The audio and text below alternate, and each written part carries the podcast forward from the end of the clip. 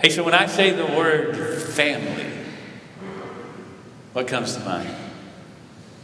Think about that. Immediately, you probably think of people, right? Whether it's your immediate family, maybe extended family, maybe for some of us, it's family members who have, have passed away. But here's the thing every one of us, when I say family and you think of family, we all think of something different. Because we all have different family members or even there, if you're from the same family, you have a different take, you have a different perspective, different position or role in the family. We all have different ideas about the family, right? And even from culture to culture or era to era, families have changed. How about this? In your own life, if you haven't lived long enough, you need to know this. Your own family is going to change. There'll be those who will come and go, and relationships that change. When we think of family, a lot of us rejoice and celebrate and praise God. Some of us, all of us, to varying degrees, have been hurt by our family members and different ones because we're not perfect children, parents, siblings ourselves. And today we're going to look at uh, the fact that Jesus invites us into a better family. You can go ahead and turn to Hebrews chapter 2, that's where we'll be. Uh, and as I set this up last week, uh, if you're with us, we're in chapter 1, and as Keith noted, I hope that you're all reading along with us. What a joy it is as a church family to, yes, come together on Sunday mornings, but to be reading through the Word of God together and, and hearing the Word. And we're, in the, and we're in Exodus because it's so tied to Hebrews. It's going to help us as we move throughout the entire summer. So, this idea of family, though, um, it's complex and, and, confusing. Jesus invites us into his family. In chapter 1, uh, to place this in context, the, the writer has gone to great lengths to show us that Jesus is better. What, one uh, theologian says, that first few verses in particular of chapter 1 of Hebrews is nosebleed theology. It's high elevation Christology. Jesus is the exact representation of God. And, and he, he goes to great lengths to show us that he's better than any prophet who's come along. He's better than any, any religious leader that's come down the pike or will ever come down the pike because he's not a religious leader. He instead is God. He's the exact image of God. We've said it this way if you seek to live biblically, we hear a lot of people, you know, the Bible says. We say it here, the Bible says. Well, if our theology doesn't match up with the person of Jesus, then we're doing it wrong. Because Jesus is perfect theology, God embodied. And so there's, there's never to be a leap between what we think the Bible says and then we go off and live lives that don't look like Jesus at all. And that's a problem for a watching world. And the writer of Hebrews that makes these citations, we call them, or footnotes there, where he says Jesus is better than angels. Now, you probably don't approach this text or even today going, I wonder if Jesus is better than angels. You know, what is that about? Well, there's an obsession with angels at the time. Um, um, um, an angel is a messenger. And, and again, Jesus is a better messenger because he is the message. And so he's, he's the better one. And then at the beginning of chapter 2, and I hope you have your Bible there in front of you. I know we show you the scriptures on the on the screen or lower thirds online, but you need to have the Bible open because in the first uh, verse of chapter 2, he says we need to pay close attention to. We've noted that Greek word there, the, the, the construction is furiously obsessed with Jesus.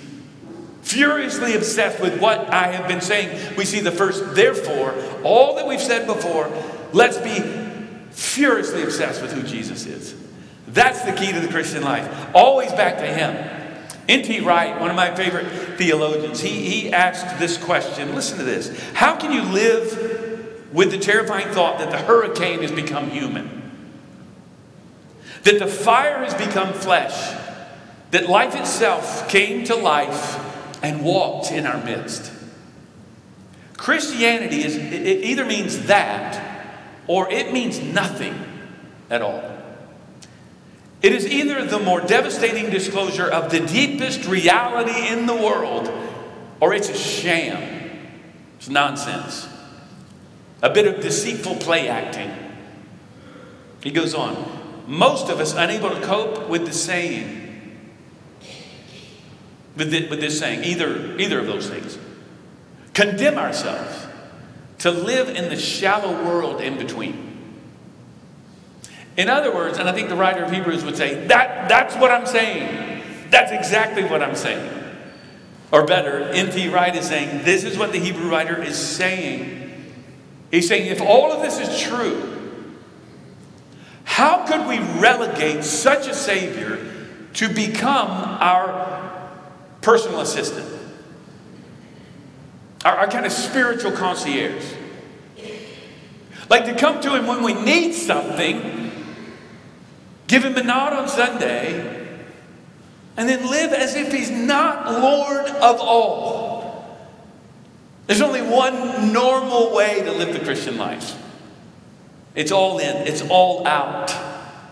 And, and, the Lord calls us to that. When we are furiously obsessed, when we see Him, when we fixate on Him, is what the writer will tell us.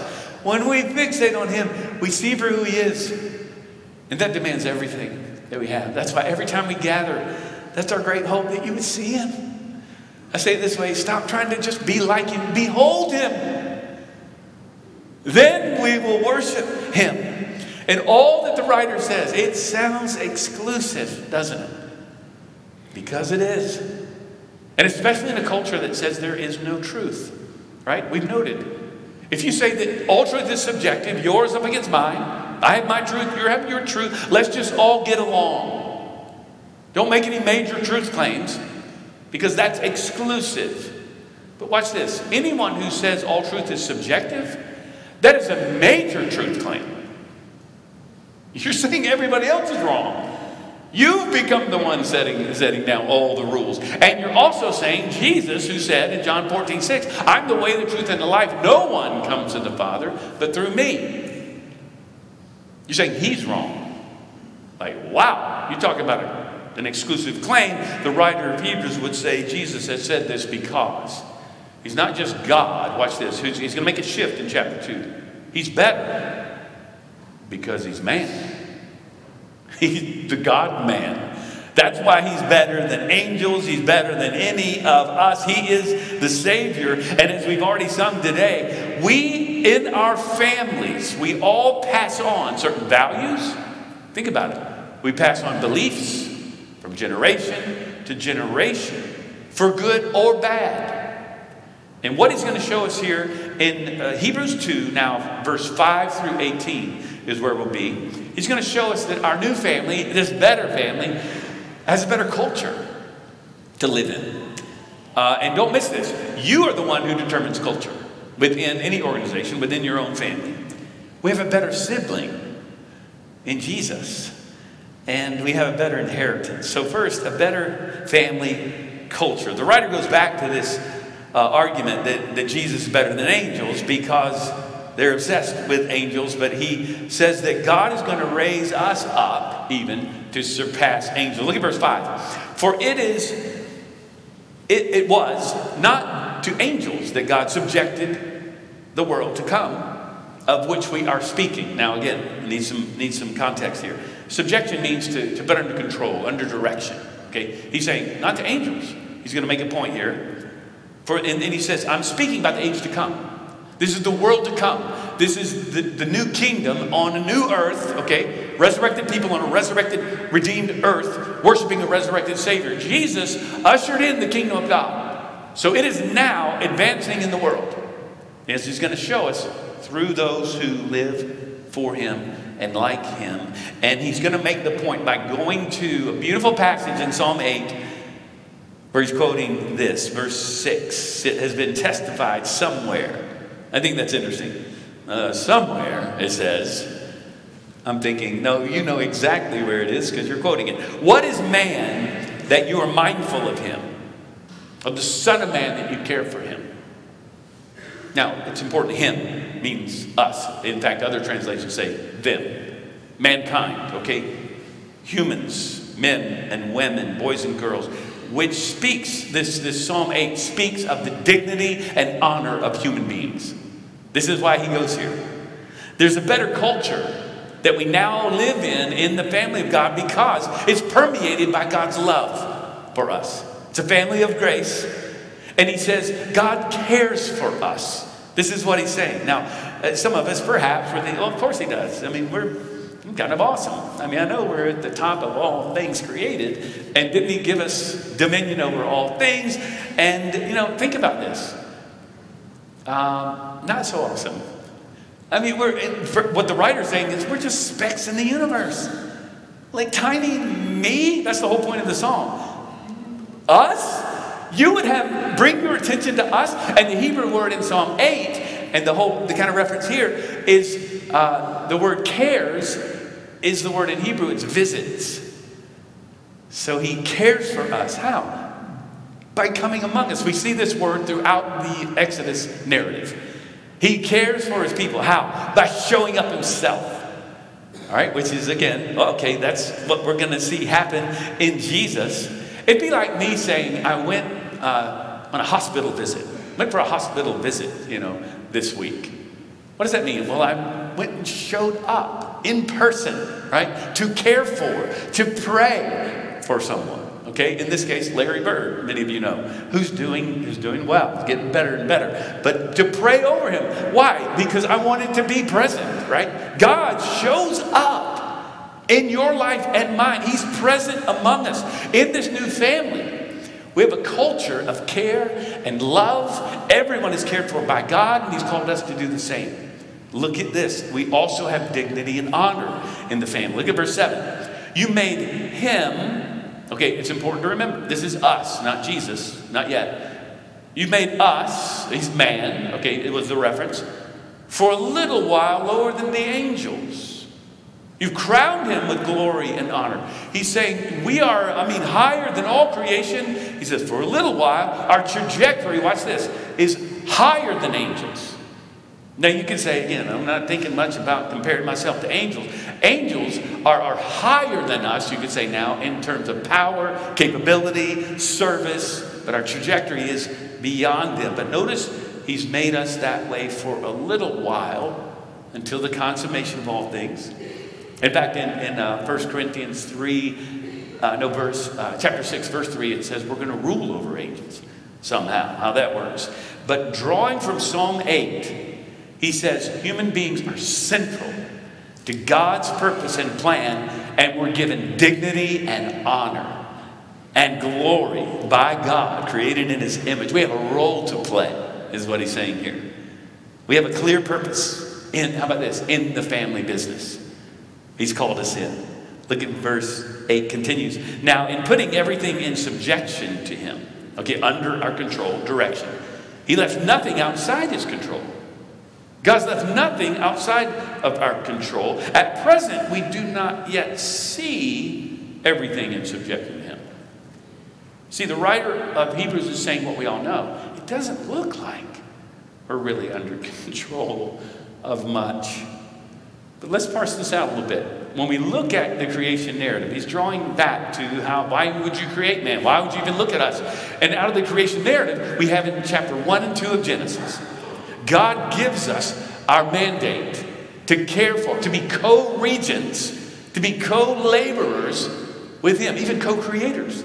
He says, You're going to be over all the fish in the sea, over all the, the birds in the sky, and, and all the animals. And man is going to be over all things, co creators with God. We're to be fruitful and multiply, but even more, we're going to create art and beauty and music and cities and, and, and gardens and and all the things that God has called us to, and beautiful relationships and families and churches. We're going to be stewards over all of this. Cooperating with God and we, with each other. He places us as co workers. Look at this Adam and Eve, us, in the garden. Now the whole world becomes our garden. God gives us all we need to worship Him. We're reigning and ruling over all things and yet, it doesn't look like things are happening like that. He says, Not yet. But this is the kingdom that has come and how we're to live. Because we don't always care. Think about your own family or relationship. We don't always care for one another as we should.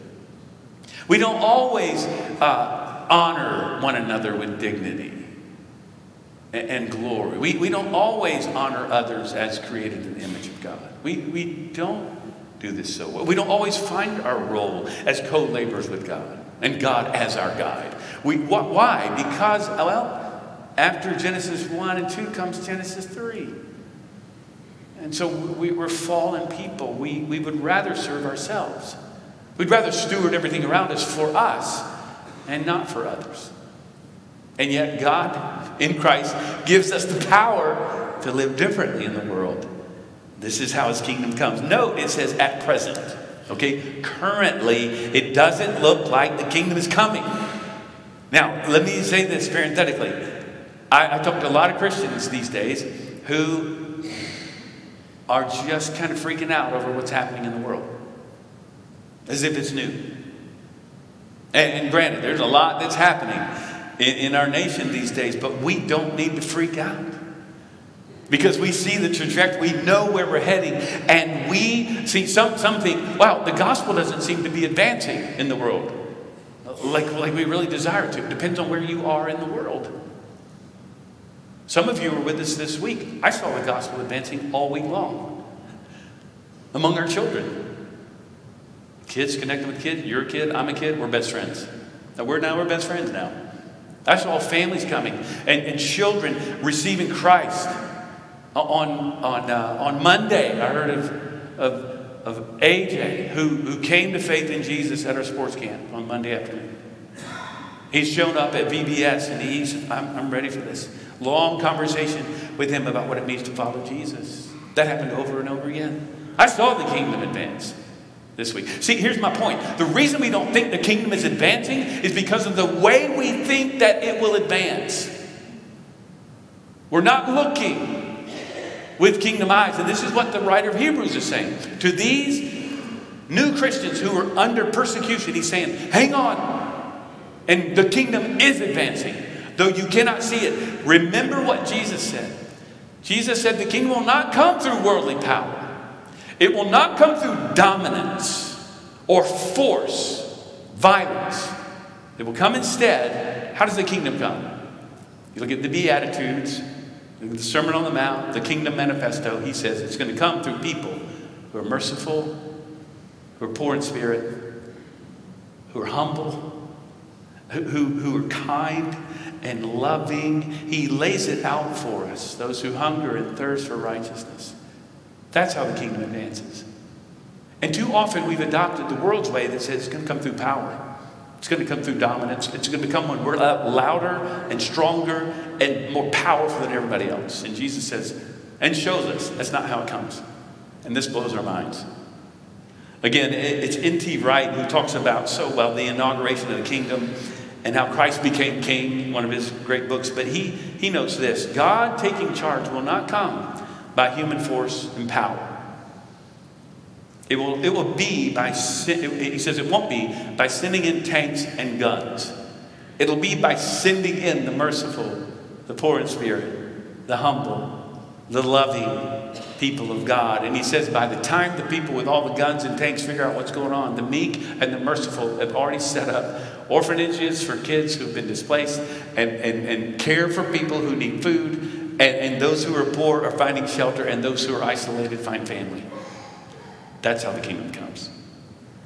And even this week, through our giving, I was hearing stories from our Baptist World Alliance who are involved in ministries there that we've given directly to in Ukraine and just outside of Ukraine, Poland, and other places where that is exactly what's happening. That's how the kingdom advances.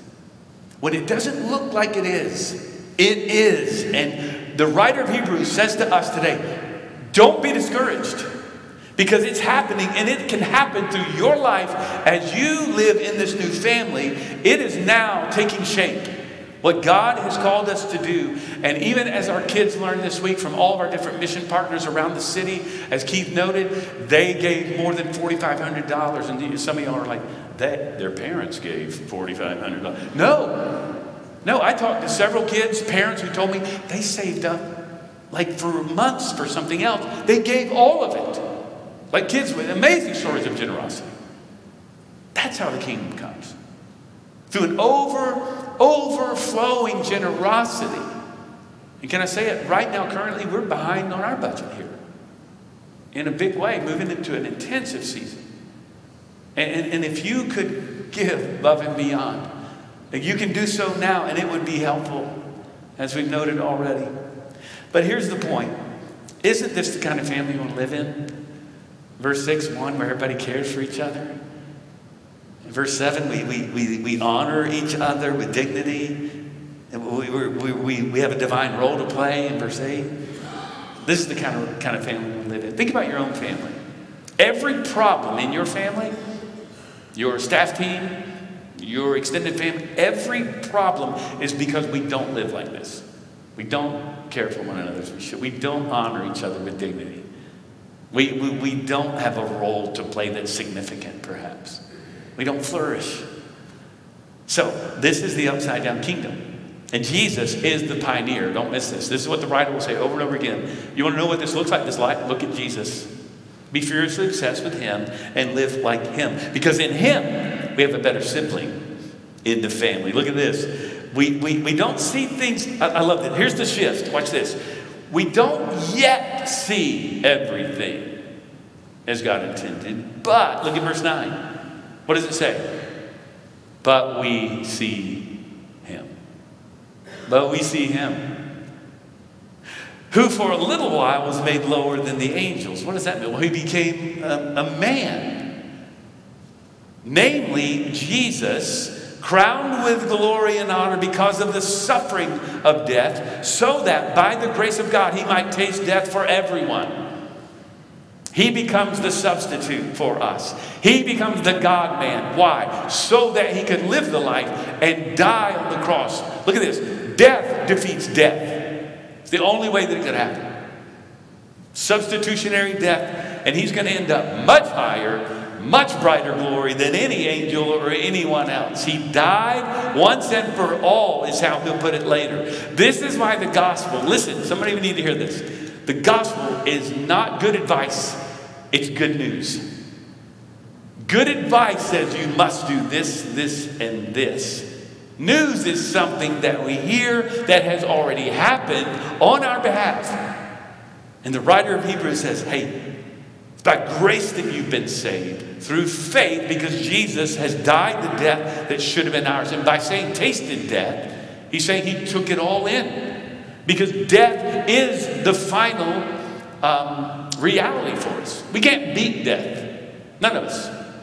it, it is the pinnacle of human frailty, human fragility, human frustration. All of us will die.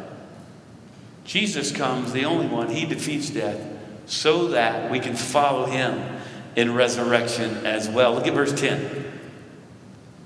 For it was fitting that he, for whom and by whom all things exist. Sounds like Colossians 1:16. You might have caught that.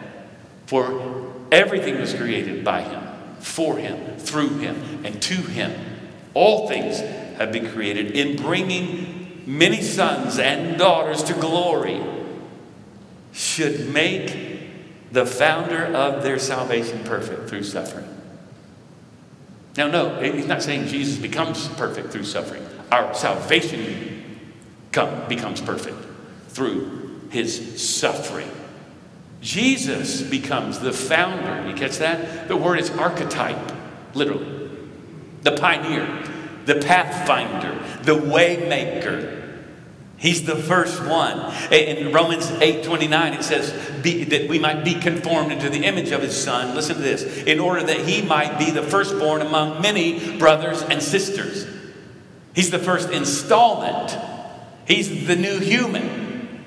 He's the new Adam. We then follow him, live like him. That's how the kingdom advances.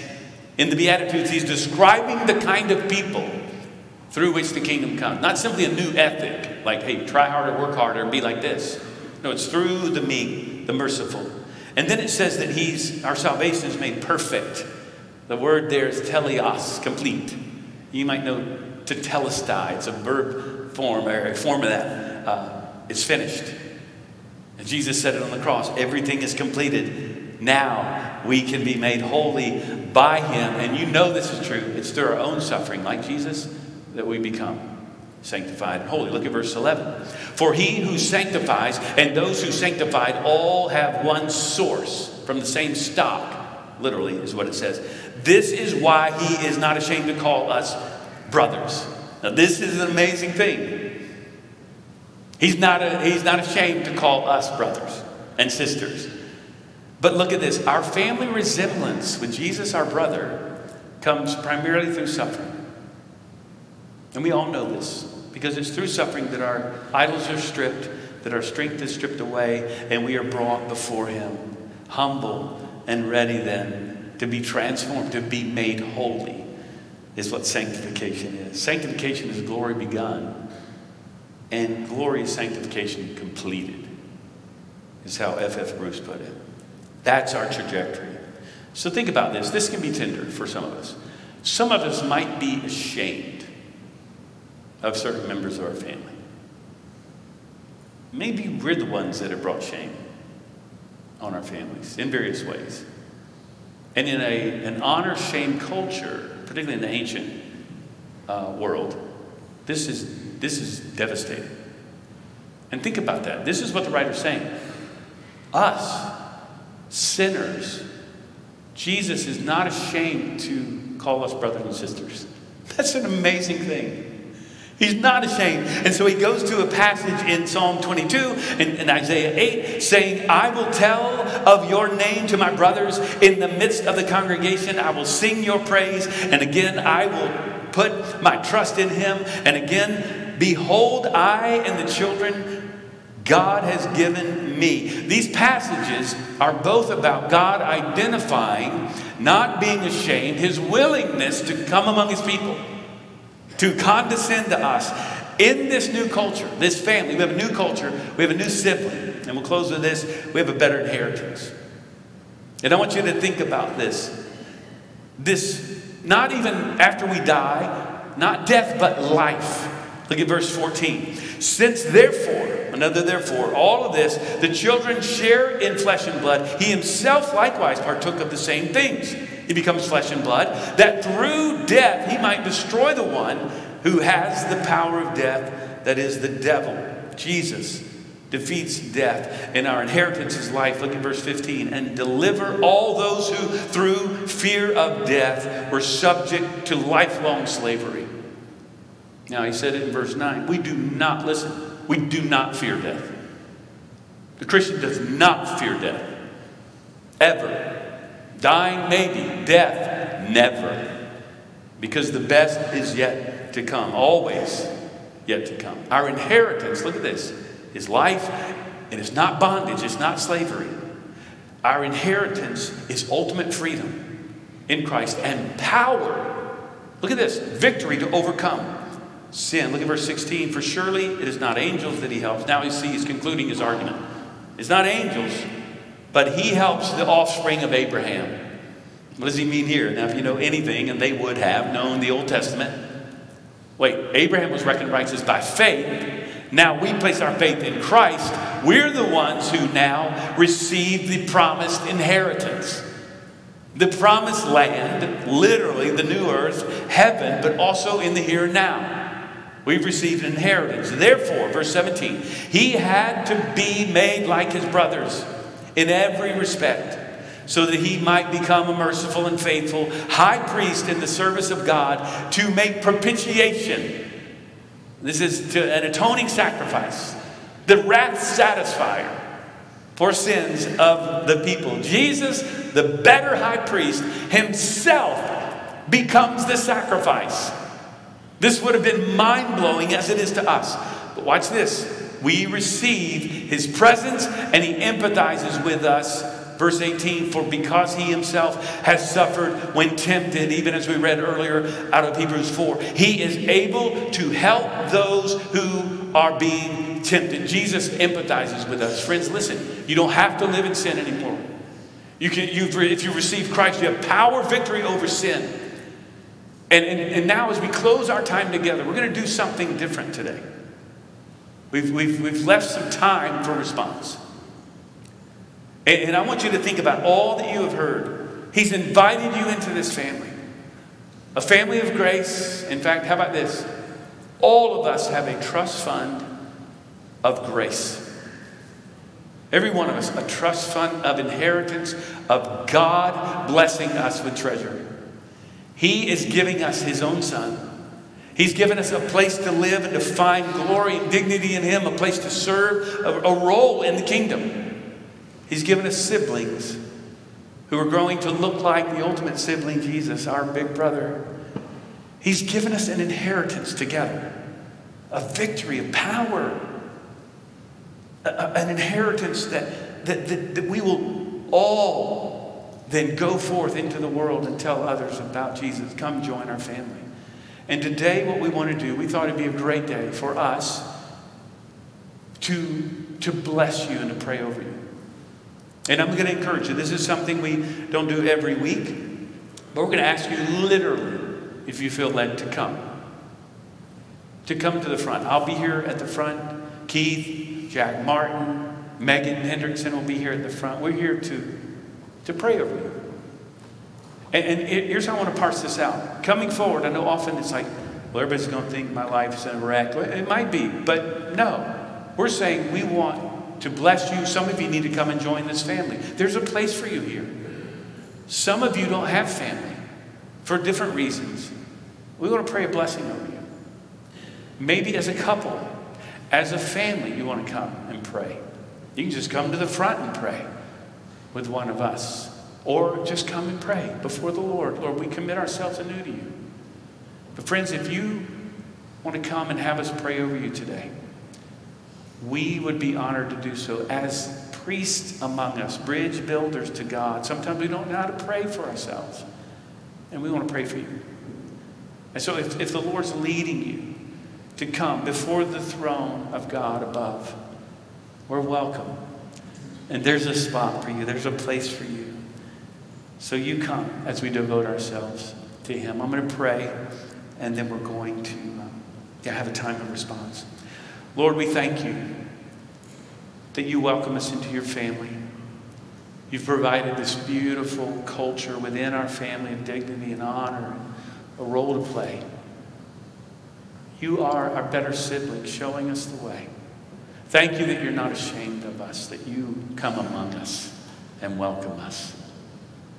And we thank you that we have a better inheritance an inheritance of victory, of life, and eternity.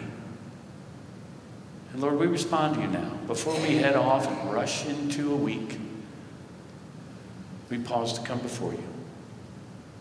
Thank you, Jesus, that we can come to your throne. It's in your name that we pray. Amen.